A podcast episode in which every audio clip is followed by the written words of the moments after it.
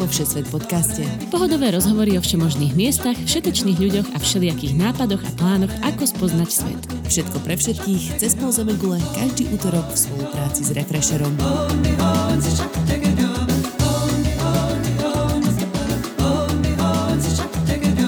Ahojte milí poslucháči, volám sa Tina Hamárová a vy ste si dnes pustili opäť Všesvet podcast plný zážitkov z ciest po rôznych kútoch sveta. Ja som Nadia Hubočan a dnes sa pozrieme do naozaj neštandardných končín. S našim poslucháčom Milošom Nacegom sa vyberieme na dobrodružný a trochu behaný výlet do kolísky ľudstva Etiópie. Miloš má pochodených naozaj veľa krajín. Okrem Etiópie bol aj na takých cestovateľských klenotoch ako je Podnestersko, Brunei, Mongolsko či Svalbardské ostrovy. Výlet do Etiópie bol však pre neho najlepší zážitok. Poďme si vypočuť prečo. Začína sa ďalšia epizóda Všesvet podcastu.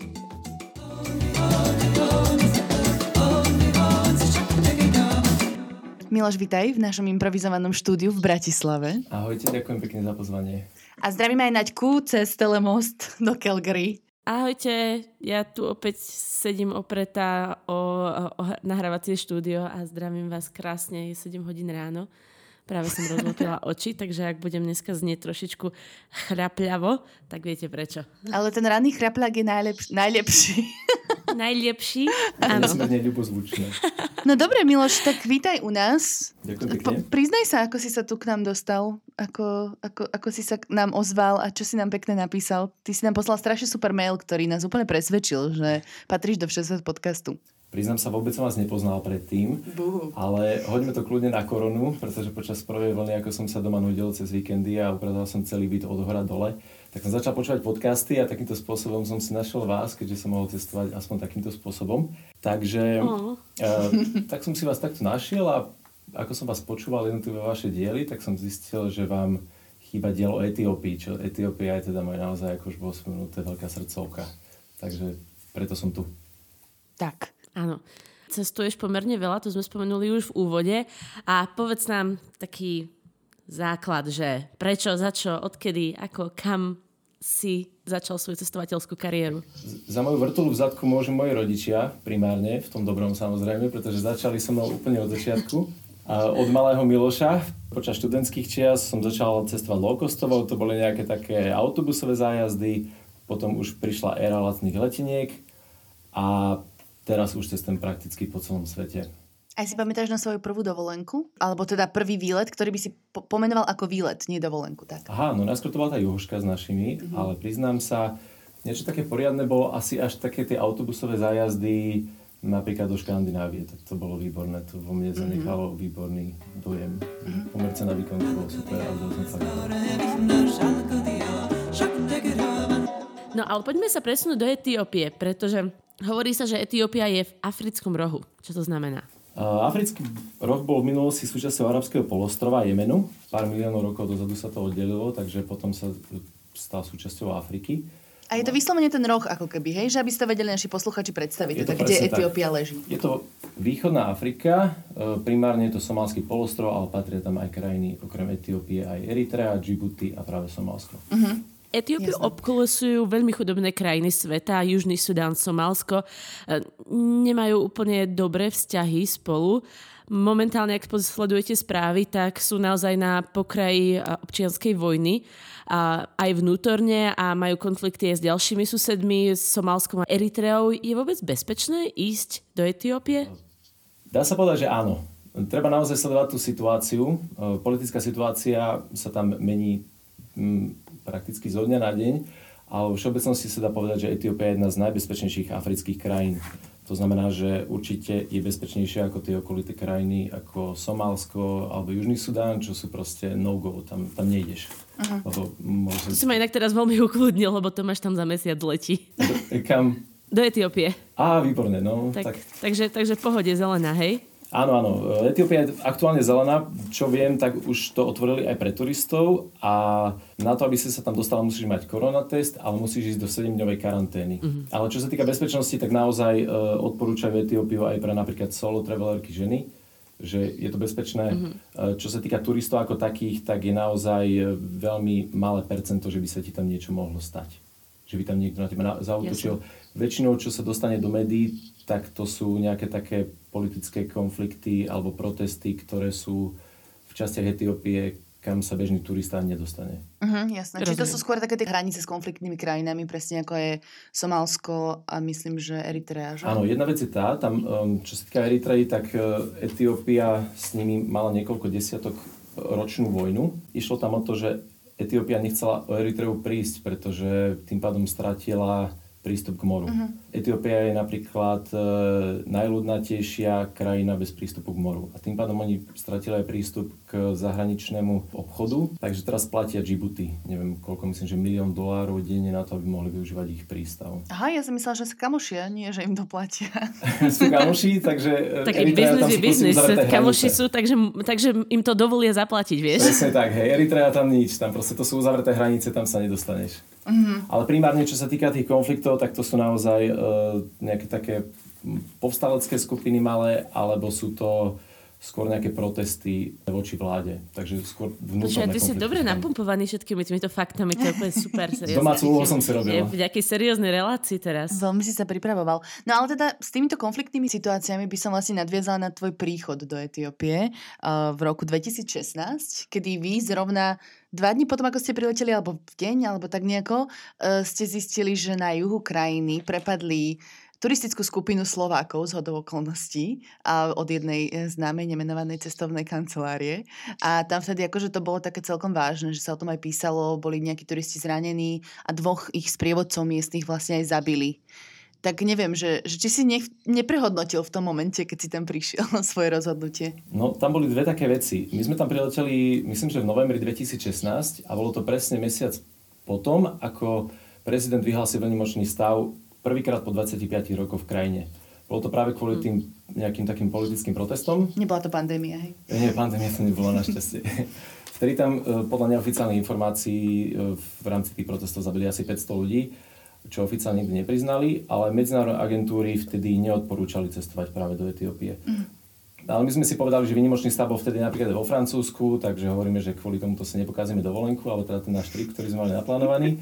takže sme prileteli do Addis Abeby a presne tak, ako hovoríš, dva dní potom, po našom prílete sme sa dozvedeli, že čo sa stalo vlastne na juhu krajiny. Išli pozorovať práve tie kmene okolo rieky Omo a zastavili ich tiež nejakí takí povstalci s kalašníkmi, najskôr ich ozbíjali o všetko, čo mali a potom im zastrelili myslím, že jedného gajda a nejakým kameňom zranili aj slovenskú turistku. Uh-huh. Takže toto bolo pre nás akože dosť také šokujúce, tým, že sme predtým brali Etiópiu za bezpečnú krajinu mamka moja zlatá mi hneď volala, že prosím ťa, zbal si veci, alebo ich tam aj nechaj, že ja ti letenku kúpim, len prosím ťa, poď, poď naspäť domov. Ja si predstaviť, ako môj otec mm. organizuje vojsko normálne, alebo nejaké armádny zásah. Bolo to niečo také, no, fakt, také, že to boli prosíky, ale mamina bola zlatá, no, tak bála sa o mňa. Však yes. Takže, akože poviem tak, ako je, e, bolo to pre nás, neboli sme už takí machrí naozaj, mali sme ešte predtým sever naplánovaný, tak sme povedali, že pobeháme sever a keby situácia bola zlá, tak proste sa vrátime. Ale ten sever sme chceli dať určite. Uh-huh. Áno, ako áno. bude, tak bude. Jasné. A na konci dňa to bolo veľmi dobré rozhodnutie, že sme, že sme sa nezbavili a neodleteli naspäť.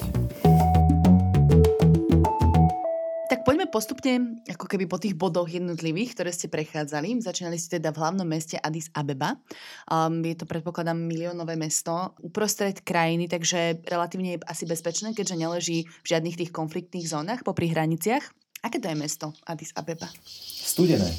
Um, my sme tam prileteli uprostred noci a moc som si teda nenaštudoval, že kde sa to mesto nachádza. Ono sa nachádza na tej práve tej africkej planine, to znamená, že je vo výške asi 2,5 km, 2500 Aha, metrov. Čiže Afrika si človek myslí, že teplo, ale v skutočnosti to bolo veľmi vysoko. Presne hej. takto, kráťasky sme mali, vieš, tieločko, žabky a priletíš tam aj tam 8 stupňov na letisku.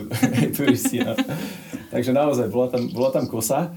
A čo sa týka, aké je to mesto? 3,5 miliónové mesto zhruba, ale akože vo všeobecnosti nič tam také špeciálne nebolo pre nás. Mm-hmm. Odporúča sa tak jeden deň, aby si sa trošku zžila s tou africkou atmosférou ale potom proste je dobre odtiaľ vypadnúť a ísť naozaj.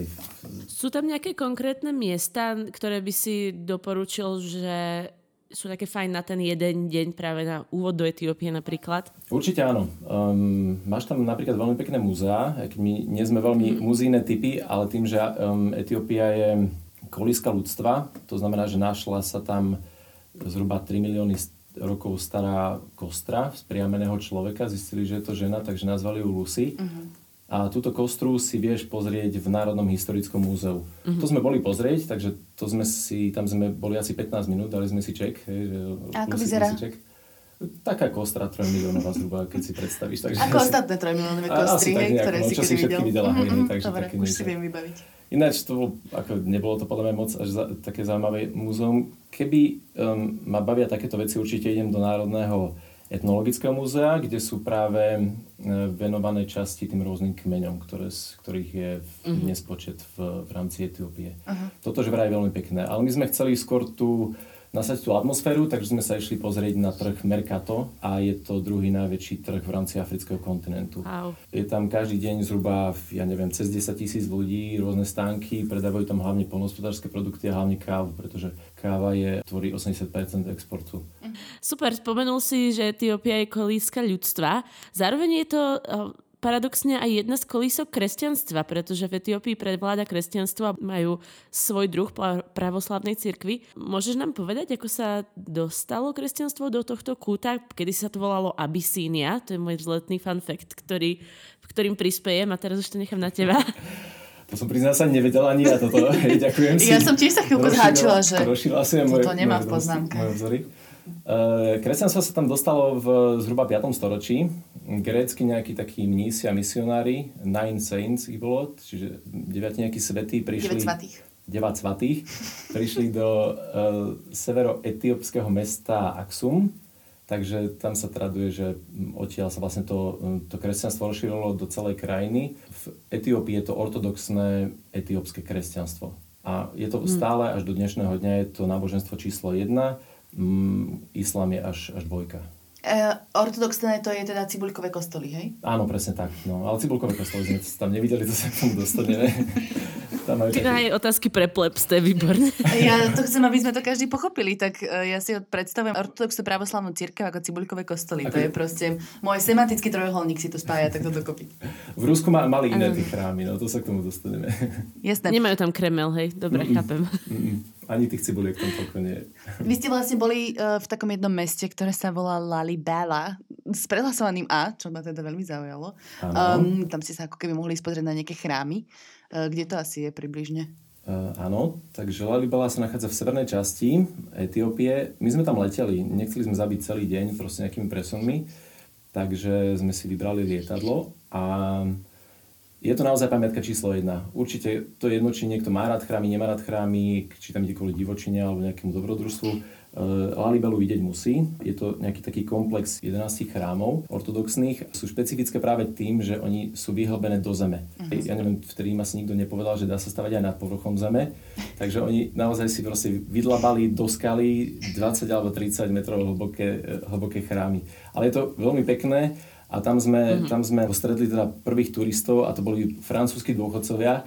A to viem, že keď niekde stretnem francúzského dôchodcu, že to som dobré, lebo oni sú naozaj, naozaj bádači. Takže, takže až raz bude veľký, tak chcem byť francúzsky dôchodca. Majú radar. To bolo dobré znamenie, že, že, že sme, áno, tu sme správne, proste, že sme prišli za dobrodružstvom. A to bolo vlastne ako keby taká budova v jame. Taká kocka v jame, nie? Ja som to pozerala na obrázku. Je to kocka v jame, akože odporúčam si to vygoogliť, lebo ťažko si, ťažko si to človek predstaví. Niektoré sú normálne v tvare kresťanského kríža.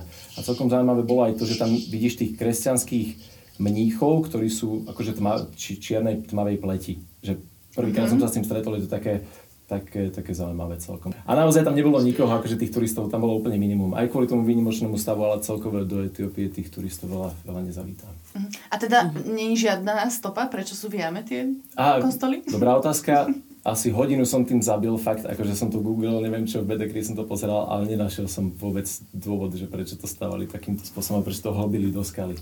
Mm. Takže neviem, priznám sa, neviem. Ale je to fakt... Pasca, aby tam viacej ovečiek padalo. Môže byť.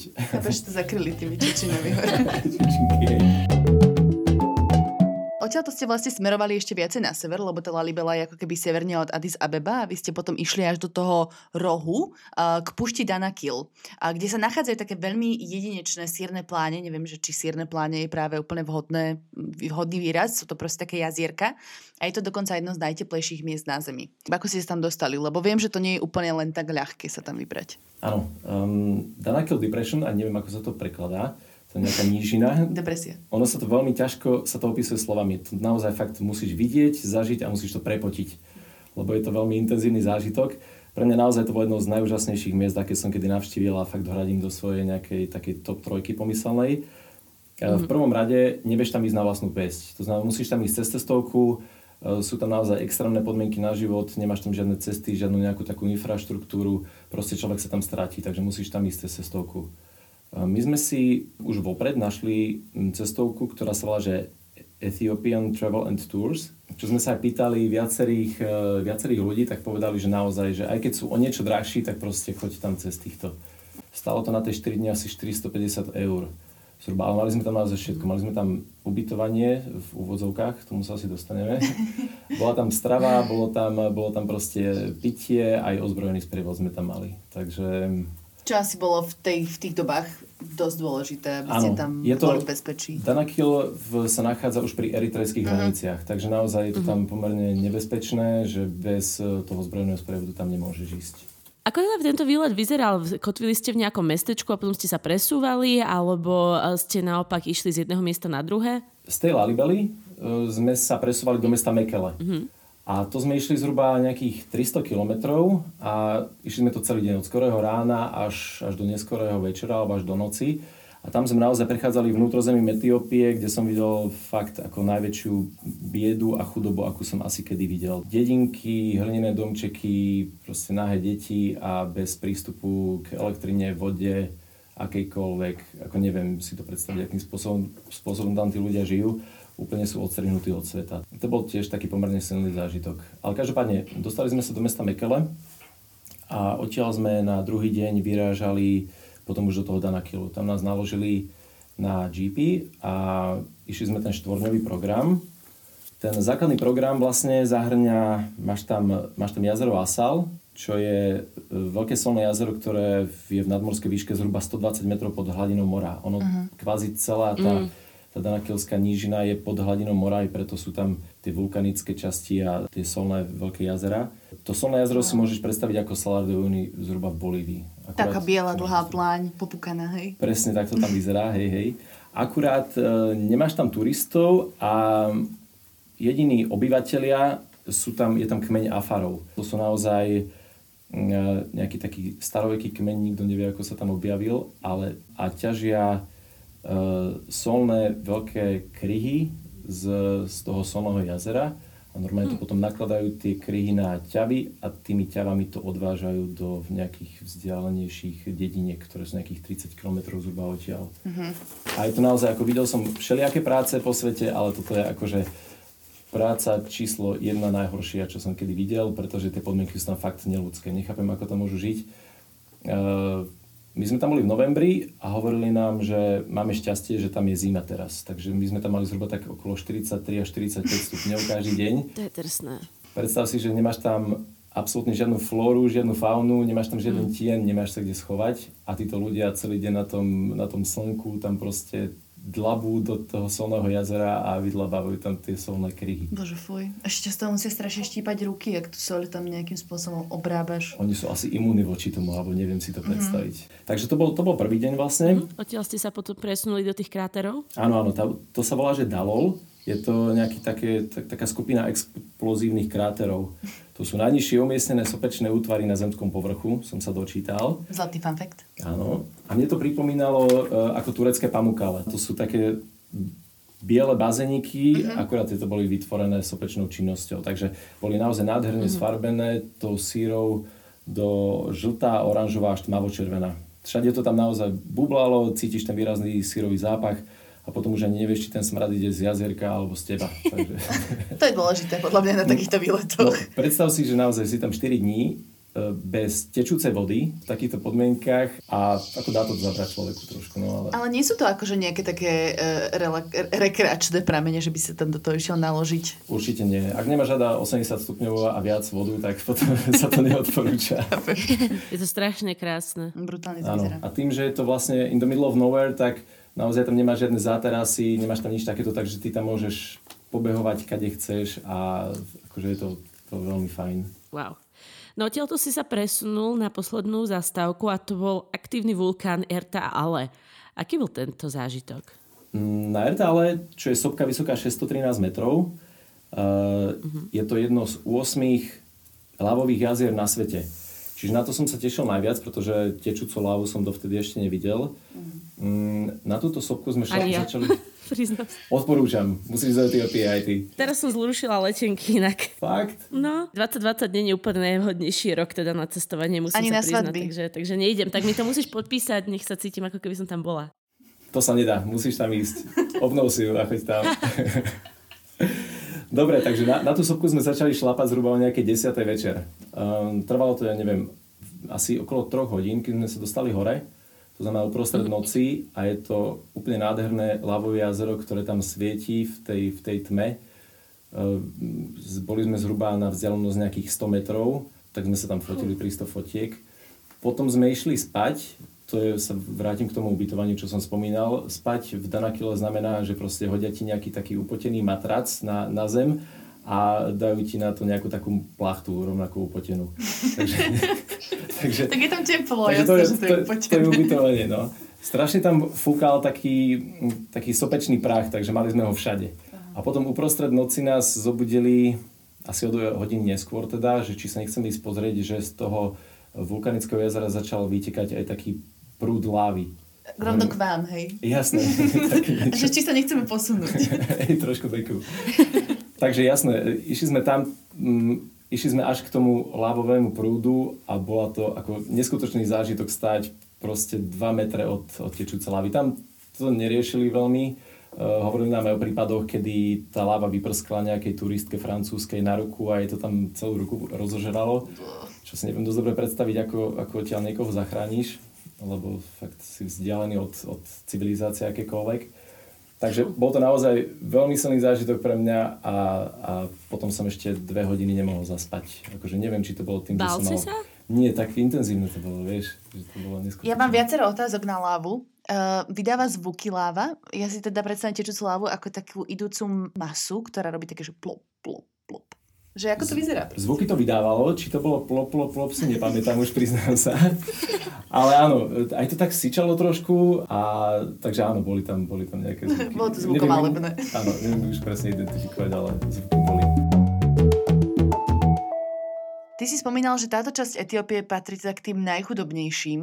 Už sme spomenuli ľudí v tej dedinke Makale, ktorí naozaj teda podľa teba, že tam žili v úplnej biede. Ja viem, že teda v Etiópii je problém aj s hladomorom a nedostatkom pitnej vody, ale že to sa tak o tom hovorilo v minulosti. Je to tak stále aj teraz, že naozaj to tam je cítiť? Áno. Problém Etiópie je ten, že 80% ľudí pracuje v polnohospodárstve. Tým pádom sú veľmi závislí od počasia a ceca každých 10 rokov krajina trpí obrovským suchom a tým pádom aj hladomorom. Čiže tie najväčšie hladomory zažili v 70. a 90. rokoch, kedy zomrelo e, na stovky tisíc ľudí. Uh-huh. Ale Etiópia má aj mnohé iné problémy, veľmi rozšírená je tam prostitúcia, ceca 2% populácie má AIDS, veľmi rozšírené napríklad v tej moslimskej komunite, ktorá je pri hraniciach, hlavne so Somálskom, tak sú ešte stále ženské obriezky, alebo v niektorých eh, kmeňoch veria stále poverám. To znamená, že ak sa dieťa narodí a ako prvému začnú rásť zuby, teraz už som si neistý, že či horné alebo spodné, vyhodnotia to ako zlé znamenie a to dieťa oni normálne nechajú v lese. Takže tam sú na to, sú tam na to nejaké také zahraničné organizácie, ktoré tieto deti potom chodia zbierať. Uh-huh. Takže tých eh, problémov, či už aj ekonomických, aj politických je tam naozaj veľa. Ale situácia sa zlepšuje. Stať, hej, Uh, až ma zamrazilo. Prejdeme teda na juh. Je to presne tá oblasť, kde týždeň predtým prepadli slovenských turistov, ako sme spomínali. Čo vás nakoniec presvedčilo, že ste tam išli a kam ste sa vybrali presne?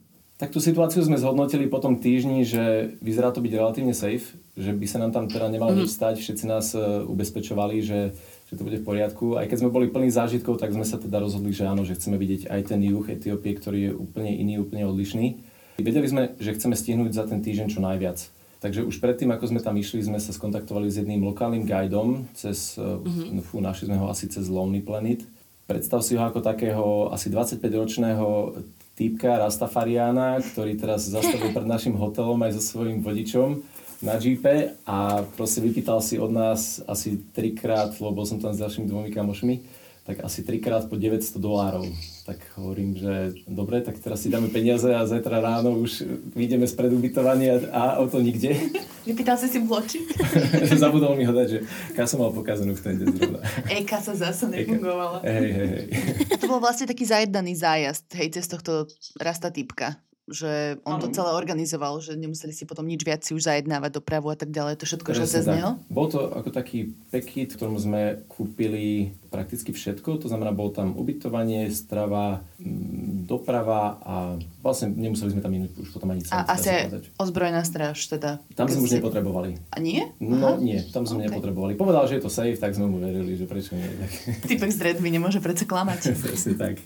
Takže presunuli sme sa do povodia rieky Omo, kde žije 8 rôznych kmeňov, ich populácia je zhruba okolo 200 tisíc a žijú na relatívne neveľkom území, pritom sú úplne odlišní. Či už jazykom, mhm. nejakými mm-hmm. zvyklosťami, majú úplne odlišné spôsoby ozdobovania tela alebo aj stavbou tela.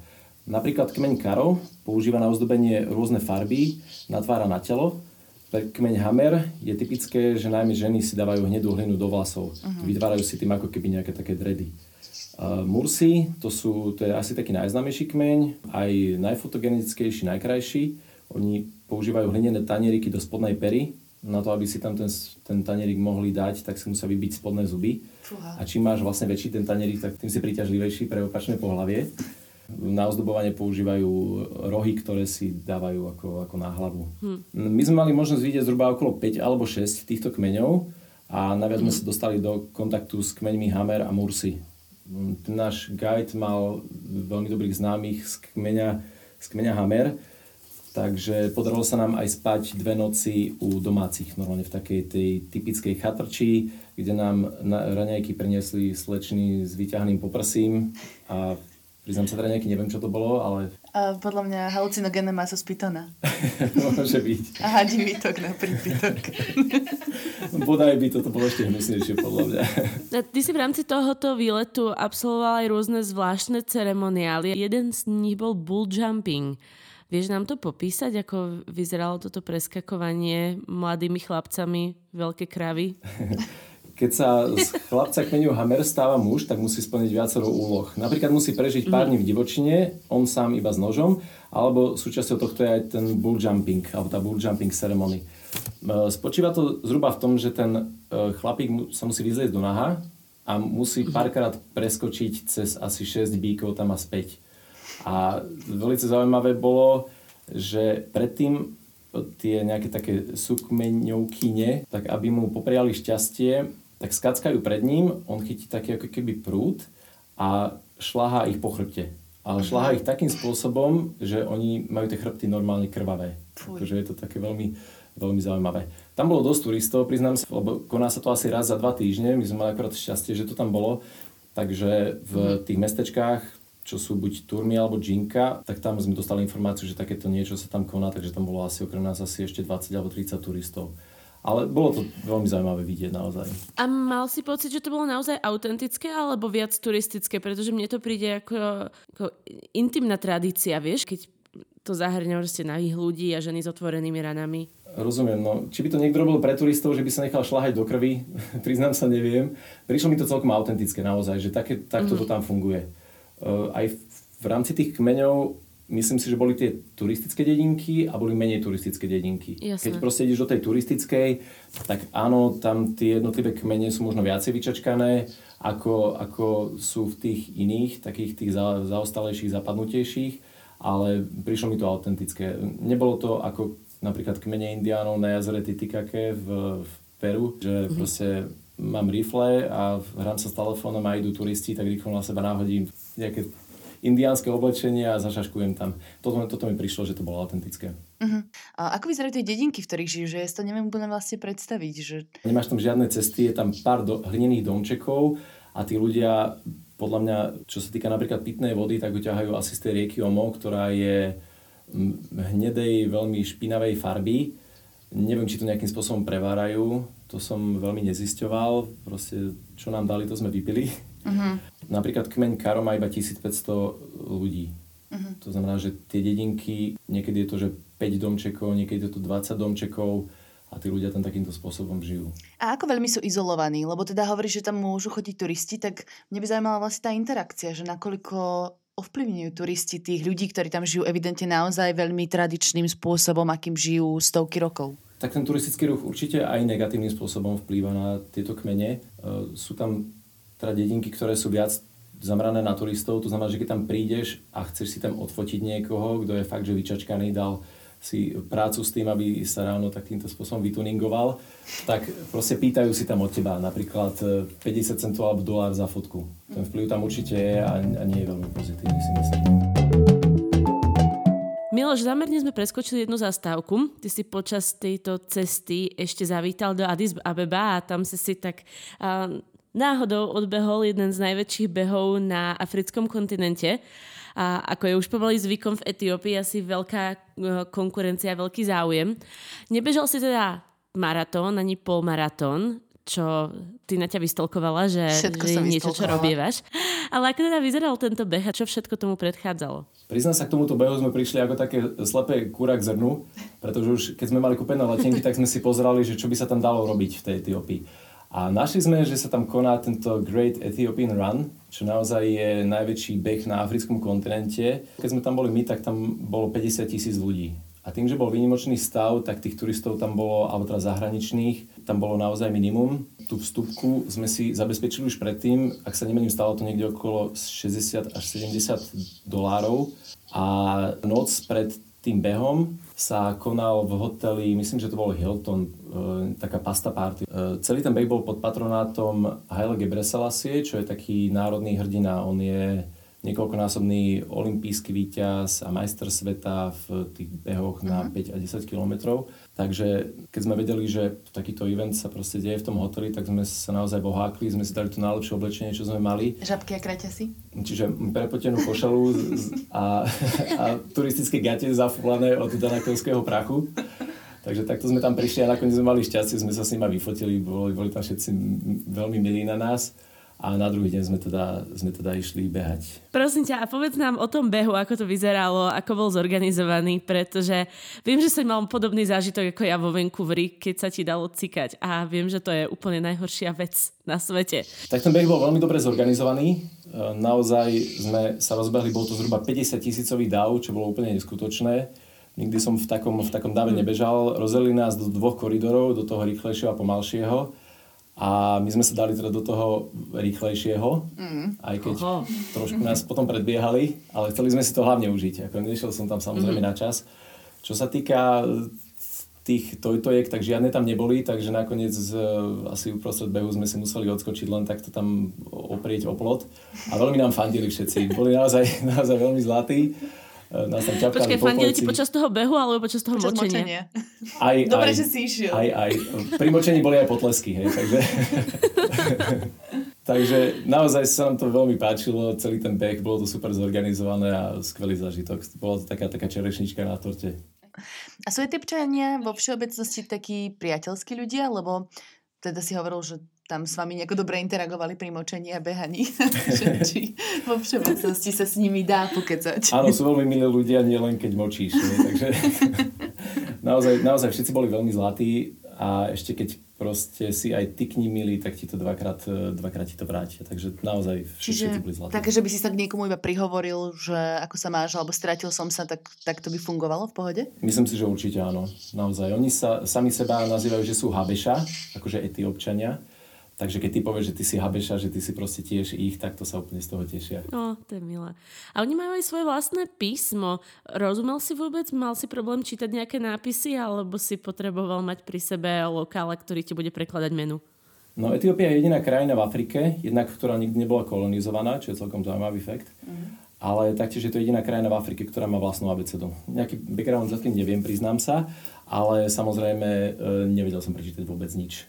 Ale ku podivu, s angličtinou tam nebol až taký problém. A že ste si rozumeli, hej, že ti sa stačilo na to, aby si sa presne najedol a vybavil veci. Presne tak, hej. Že naozaj tí ľudia, dalo sa s nimi komunikovať na tej úplne basic angličtine v pohode. Ja som si ináč pozerala, ono to vyzerá také malé postavičky, také človečikovia tie písmenka. Môže to je byť. veľmi pekné. Dobre, prejdeme na také rýchle kolo otázok o infraštruktúre, čiže ubytovanie, kde, ako, cez čo to zoženiem. V rámci veľkých miest ubytovanie zloženieš jednoducho. Myslím si, že Booking a podobné aplikácie, Airbnb priznám sa neviem, to sme nevyužívali, ale Booking úplne bez problémov. Vzhľadom k tomu, že sme veľkú časť tej dovolenky práve išli cez nejaké tie lokálne agentúry, v Danakile neriešiš ubytovanie samozrejme a ten juh sme mali zabezpečený. Ale čo sa týka tých väčších miest, tak úplne bez problémov zloženieš ubytovanie a ubytovanie je tam lacné. Celkovo Etiópia, ako všetci hovoria, že Afrika je relatívne drahá, tak Etiópia mi prišla pomerne lacná. A štandard? No my sme takí, že keď šetríme na niečom v rámci cestovania, tak je to práve ubytovanie. To znamená, že nepotrebujeme žiadne fancy veci, idem sa tam vyspať. Čiže máš tam v Addis Abebe, máš tam naozaj aj tam Hilton aj luxusné 4-5 hviezdičkové hotely, ale nejaký taký štandard je úplne v pohode, dá sa to prirovnať aj k nášmu ubytovaniu. 24 miestny dorm s ostatnými backpackermi bez, Jedna kúpelka. Bez prchy, bez klimy. Dobre. Vynikajúce. Druhá otázka v logistike je doprava. Ako sa dopravuješ jednak po meste v rámci Addis a jednak po krajine? Ak sa nemýlim, my sme tam využívali staré taxíky. Ja neviem, podľa mňa tam majú dotiahnuté staré auta z Ruskej federácie, boli to nejaké staré žiguláky. Ak tam auto malo 30 rokov, podľa mňa bolo považované za nové. Takže boli to staré haraburdy. Um, tým, že sme chceli vidieť čo najviac, tak ten juh sme tiež išli prostredníctvom toho nášho guida lokálneho. Dá sa tam cestovať po krajine aj takými tými ich chicken busmi, ale trvá to väčnosť. Naozaj cesty majú vo veľmi zlom stave, čiže naozaj sa tam odporúča cestovať e, nejakým jeepom alebo prenajatým autom. Je to jednoduchšie a hlavne rýchlejšie. Dobre. Ďalší bod infraštruktúry, nákupy a cash. Či si potrebuješ vyberať peniaze pravidelne, alebo sú tam bankomaty, či tam vôbec fungujú európske karty. Ako ste toto riešili? Um, s kartami tam nebol problém. V každom väčšom meste máš ATM, máš ten bankomat, z ktorého si vieš bez problémov peniaze vyťahnuť. A keď sme išli vlastne niekde mimo, nazvem to, že do divočiny, tak tam aj keby si mal nejako veľa peňazí, tak to nemáš veľmi kde minúť. Navštívili sme tam aj na juhu nejaké také lokálne trhy, tak tam sme si nakúpili blbosti, no všeli, čo sme nakupovali. Cetky.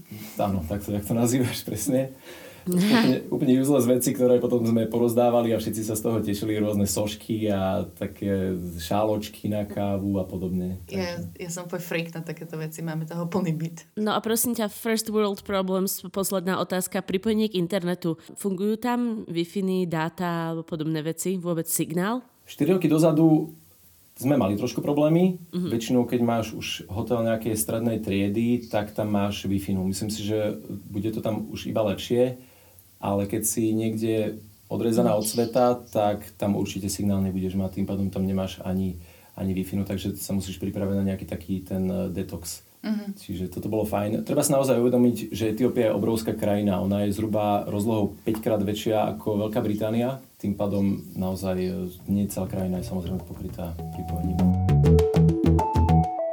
Prechádzame na Nadinu obľúbenú tému, ktorú som sa tentokrát rozhodla rozšíriť o podsekciu infekčné, lebo máš takéto príhody tiež. Ale začneme najskôr tak pozitívne. Čo teda etiopčania papajú? Čo jedia? V prvom rade etiopčania pri stolovaní nepoužívajú príbor. Všetko jedia rukou. Mm. Tradičné jedlo v Etiópii sa volá, že inžíra. Proste to je jedlo, ktorému sa nevieš vyhnúť, lebo naozaj ho ponúkajú všade v každej jednej reštaurácii. Je to, môžeš si to predstaviť ako takú slanú placku, ktorú ti servírujú na, e, na veľkej tácke. Je to nesmierne výživné, dá sa povedať, že je to superfood 21. storočia, ale až tak do sveta sa to nerozšíri, pretože je to vyrobené z obilní, ktorá sa volá tef a tá rastie naozaj iba v tom africkom rohu. No počkaj, počkaj, to nevieme, pretože ja som včera na počas tohoto podcastu si dala etiópske jedlo a teraz mám inžeru v chladničke. Ale fakt? Potom mi musíš no, jasné. poslať. Mám, mám, mám to všetko pre teba odfotené. Ale myslím si, že, ako, že, že ak je niečo, čo môže Etiópia v 21. storočí exportovať a na čom by zarobili ťažké prachy, tak je to práve TEF. No a počkajte, takže plácka slaná a a ona je nejakým, nejaká špecifická chuťovo, alebo že čo je na tom také? Ona je taká, teda aspoň tá naša není úplne že slaná, ale je taká ako keby nakyslala a oni na to dávajú také zvláštne maslo, to ghee maslo, ktoré má v sebe ešte nejaké korenie, takže je to také nasiaknuté a predstav si to ako a palacinku, ono to má také dierky, také normálne také kráteriky, ktoré tak dobre nasiaknú tie ich omačky, ale, ale o tom nám Miloš povie. Vidím, že, ty má, že ja to môže byť ticho, ty to dáš aj sama. Ja už si to rozhodňujem, vieš. No počkaj, ale není tef ako tef, ten kanadský určite chutí inak ako ten etiópsky. to hovorí sa, že v západnom svete, že v západnom svete naozaj tá inžíra nie je že vraj vyrobená z toho tefu, že je to nejaký iný druh obilniny. Ale neviem, samozrejme môže byť. Takže naozaj tá inžíra, je to taká veľká mhm. placka, mm-hmm. jedno, či si objednáš sám, alebo či ste štyria napríklad, vždycky vám prinesú podľa toho tú placku. A ty si to odtrháš pravou rukou a potom si naberáš rôzne druhy mesa, ktoré tam máš, sú tam rôzne ako keby také nátierky, vegetariánske, bezmesité. A najväčšia podsta pre teba by mala byť, keď domáci sa rozhodne, že on ťa bude krmiť pravou rukou. Takže nevieš, kedy naposledy tá ruka videla pitnú vodu, kde sa strkala, čo sa s ňou robilo, ale je veľmi neslušné to odmietnúť. A mala si takúto skúsenosť? Bohužiaľ áno. Tak asi si ťa obľúbili, to fakt sa to priateľskí ľudia. Som nesmierne poctený. Aké to bolo? Popíš mi to, to ma to zaujíma. Keď nejaký pán, asi domáci, krmi? Áno, áno, áno, to bol ten náš Rastafarian taký tak, mm-hmm. Takže je to presne tak, no, že keď sme sa tak uh, kyslo na neho tvárili, tak akože on sa tváril ešte kyslejšie, že veď ty to mhm. nemôžeš odmietnúť, že toto je tá najväčšia podsta, akú ja ti môžem dať. Takže snažil som sa mu neulizovať veľmi prsty a iba som si tak nežne nabral zubami tú inžíru. v dobách covidu, ak si všetci brlia ruky proste dezinfekčnými gelmi, si neviem úplne predstaviť, ako by som toto išla robiť. Dneska je to no-go. Prejdeme na ďalší bod jedla menu. Veľmi populárne je aj tips, sa to volá. Je to také meso nakrájane na plátky. E, to meso je marinované, rôzna zmes cibule, cesnaku a podáva sa to tiež na tej inžire. Konzumuje sa to úplne rovnakým spôsobom. Mm-hmm. Úplná klasika, samozrejme, čo nikto nemôže vynechať, tak to je etiópska káva. Ano, to tvorí gro etiópskeho exportu. E, takisto ako inžíra, tak takisto aj s kávou nie je šanca, aby si sa nestretla v Etiópii. Naozaj pijú tam všetci a všade. Je veľmi, veľmi fajn a to som akože docela kávičkár sa považujem. A naozaj nám Ona je taká veľmi silná tuha, že? Áno, áno, bola veľmi výrazná. E, celý ten ceremoniál alebo ten rituál spočíva v tom, že pani tam e, e, rozhádže pre tebou nejak, nejaké zelené buriny, priznám sa, neviem, čo to presne znamená. Pred tebou tam začne tie kávové zrná pražiť na takom, mm-hmm. na takej panvičke. E, tie upražené kávové zrná potom e, roz... Rozmelie. Rozmelie, presne tak, ďakujem. Dá ich do hlineného hrnčeka, zaleje to vodou a tam to vlastne pre, prevára. E, ešte celkom zaujímavé je, že tá káva je nesmierne lacná. Až v tej dobe to stalo okolo 30 centov, sa mi zdá. A to chutí teda ako, norma, ako naša káva, že Vieš, ako máš cez preso stroj, dostaneš espresso, tak je to taká podobná chuť, alebo je to úplne niečo iné? Je to taká zalievaná káva, ale, mm. ale veľmi fajn. Naozaj, nedávali sme si tam do toho ani nejaký cukor, ani nejaké mlieko. Aj sme si dotiahli, len to bol nejaký taký turistre, podľa mňa tá káva domáca, čo som si doma dal, tak nechutila vôbec tak. Alebo to bolo možno tým, že som tam nemal tie buriny porozhadzované. No pre šťastie, pre lepšiu chuť. Presne tak. Ďalšou vecou, čo určite odporúčam, aby ste sa aj zblížili s domácimi, tak to je žuvať ten chat alebo čat, ako to volajú. To sú nejaké lístky rastliny, ktorá by ťa mala, mala by byť ľahko omamná alebo mm, ťa trošku aj vystrelí. Je to niečo ako kokové listy v Bolívii alebo betelové listy v Barme. Aj z toho vypadávajú tak zuby, ako v Barme? Ak to žuješ asi 20 rokov v kuse, myslím si, že áno. Okay. A tiež sú také červené pľuvačky? Nie, nie, nie, toto je normálna zelená rastlinka a veľmi často to tam jedia s arašidmi, aby hmm. si prekryla tú hnusnú chuť. Takže... Hmm. naozaj nie, nie, je to, nie je to moc, e, moc chutné. A videl si vlastne aj domácich variť napríklad? Zažil si aj takéto niečo, že ti domáci navarili autentické jedlo? Áno. Ako sme boli na juhu, v tom kmeni, keď sme aj spali, tak tam nám pripravovali priamo na ohni, takže majú tam tie svoje hlinené piecky a mm. nejaké také panvičky, tam si pripravujú jedlo, čo som častokrát nevedel identifikovať, čo to je, ale dali mi to predo mňa, tak som to zjedol. No. A bolo to dobré, hej?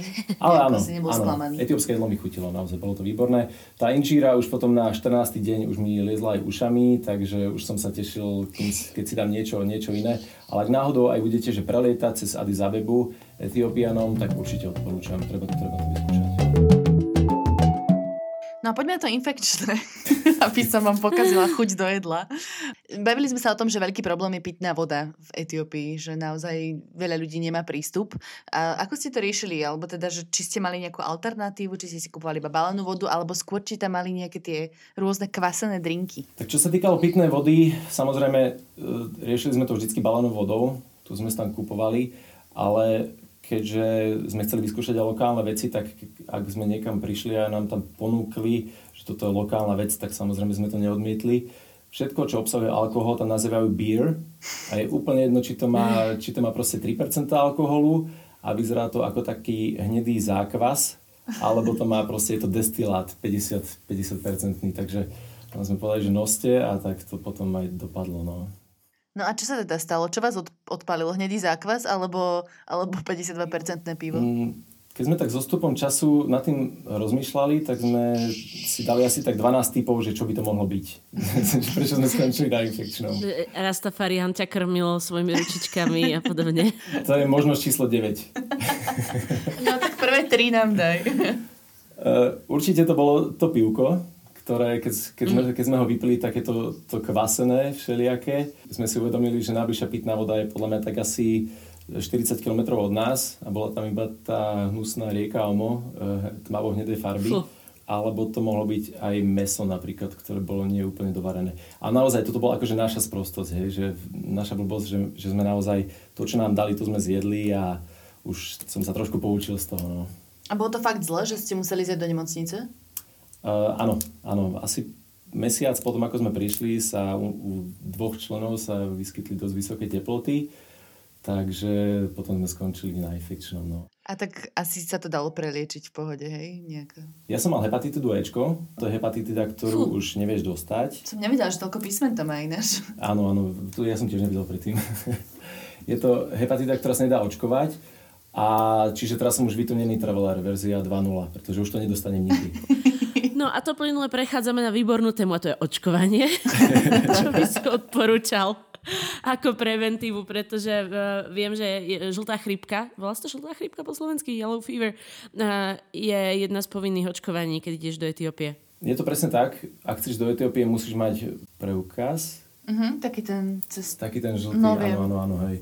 Kde, kde máš zapísané, že ťa očkovali na žltú zimnicu. Takže to je must. To naozaj kontrolujú, bez toho tam nechoď a plus mám tie bežné cestovateľské, čo sú... Tyfus, brušný. Brušný tyfus, hepatitida Ačko, mm. Bčko, teraz už aj Ečko. Ešte ti chýba pár písmeniek, to je ako vodičak, keď si robíš. Rád by som skončil pri týchto. Čo sa týka malárie napríklad, tak my sme, my sme to neriešili. Boli sme tam aj v časti, ktorá sa dá považovať za trošku malarickú, hlavne keď sú tam vodné toky ale boli sme tam zhruba nejaké 1-2 dní, snažili sme si dávať repelenty a nejaké tie moskytiery na noc, takže toto sme neriešili. Treba, nech si to každý zhodnotí, my sme si to nedávali. Dobre. Naša posledná taká nepísaná rubrika sú tvoje odporúčania, typy zážitky alebo nejaké bôle, ktoré si ešte nespomenul, ale chcel by si tu, ich tu s nami zdieľať uh, spojení s Etiópiou. Takže teraz je tvoja šanca. Máme asi 3 minúty. Dobre, takže Informácia číslo jedna je, že dva týždne sú relatívne málo. Naozaj, ja ak cestujem, tak chcem vidieť za ten čas čo najviac, ale zistil som, mm. že dva týždne boli tak veľmi, veľmi okrajovo a museli sme veľa z toho programu vynechať, čo sme chceli vidieť. Keďže mám veľmi rád hory, tak som bohužiaľ musel vynechať e, Simir Mountains a Bale Mountains, ktoré sú v severnej a tie Bale Mountains sú práve na juhu. V Etiópii je cez 20 vrchov vyšších ako 4000 metrov a tá trekovačka je tam naozaj, je tam naozaj výborná, veľmi Ale na to potrebuješ predpokladám minimálne nejaký týždeň, aby si asi tam niekde išiel, hej? Na taký trek väčší. Dosť času ti to zaberie už len sa tam dostať vôbec. Mm-hmm. To znamená, že buď letíš, alebo keď cestuješ, tak všetko to zaberá proste dva dní napríklad, aby si dostal do nejakej takéto časti, keď iba začínaš ten hike. Ak má niekto rád históriu, mm. tak určite odporúčam navštíviť to mesto Axum, ktoré som už spomínal. Je to na severe, kam teda prišli grécky pútnici, keď priniesli kresťanstvo.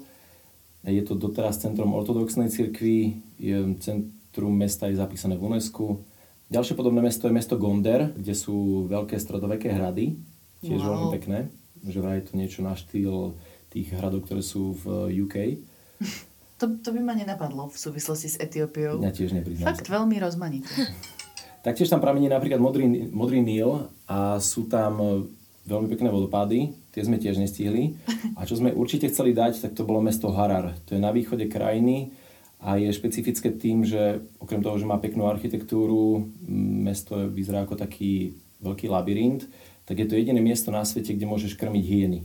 Wow. To proste dve rodiny hm. sa rozhodli, že, alebo po večeroch sa ne, nemali čo robiť, tak sa rozhodli, že začnú krmiť hyeny, ktoré si ochočili po slovensky. To nie je slovenské slovo? Dobre, takže sa tam začali starať. Rozumieme. Rozumiete.